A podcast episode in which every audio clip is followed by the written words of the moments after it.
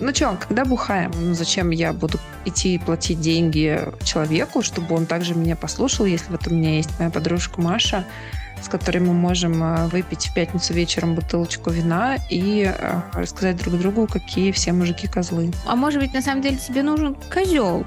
Ну, просто не тот козел, которого ты выбираешь. Чусь на клинического психолога я, а терминами бросается сегодня Инга. Что вообще такое дружба? Ей понадобилась пересадка жизненно важного органа, и донором могла быть вот эта подруга. Ты можешь делать много хорошего другим людям, но ты не жди ничего в ответ. У меня отваливались друзья, у меня отваливались знакомые.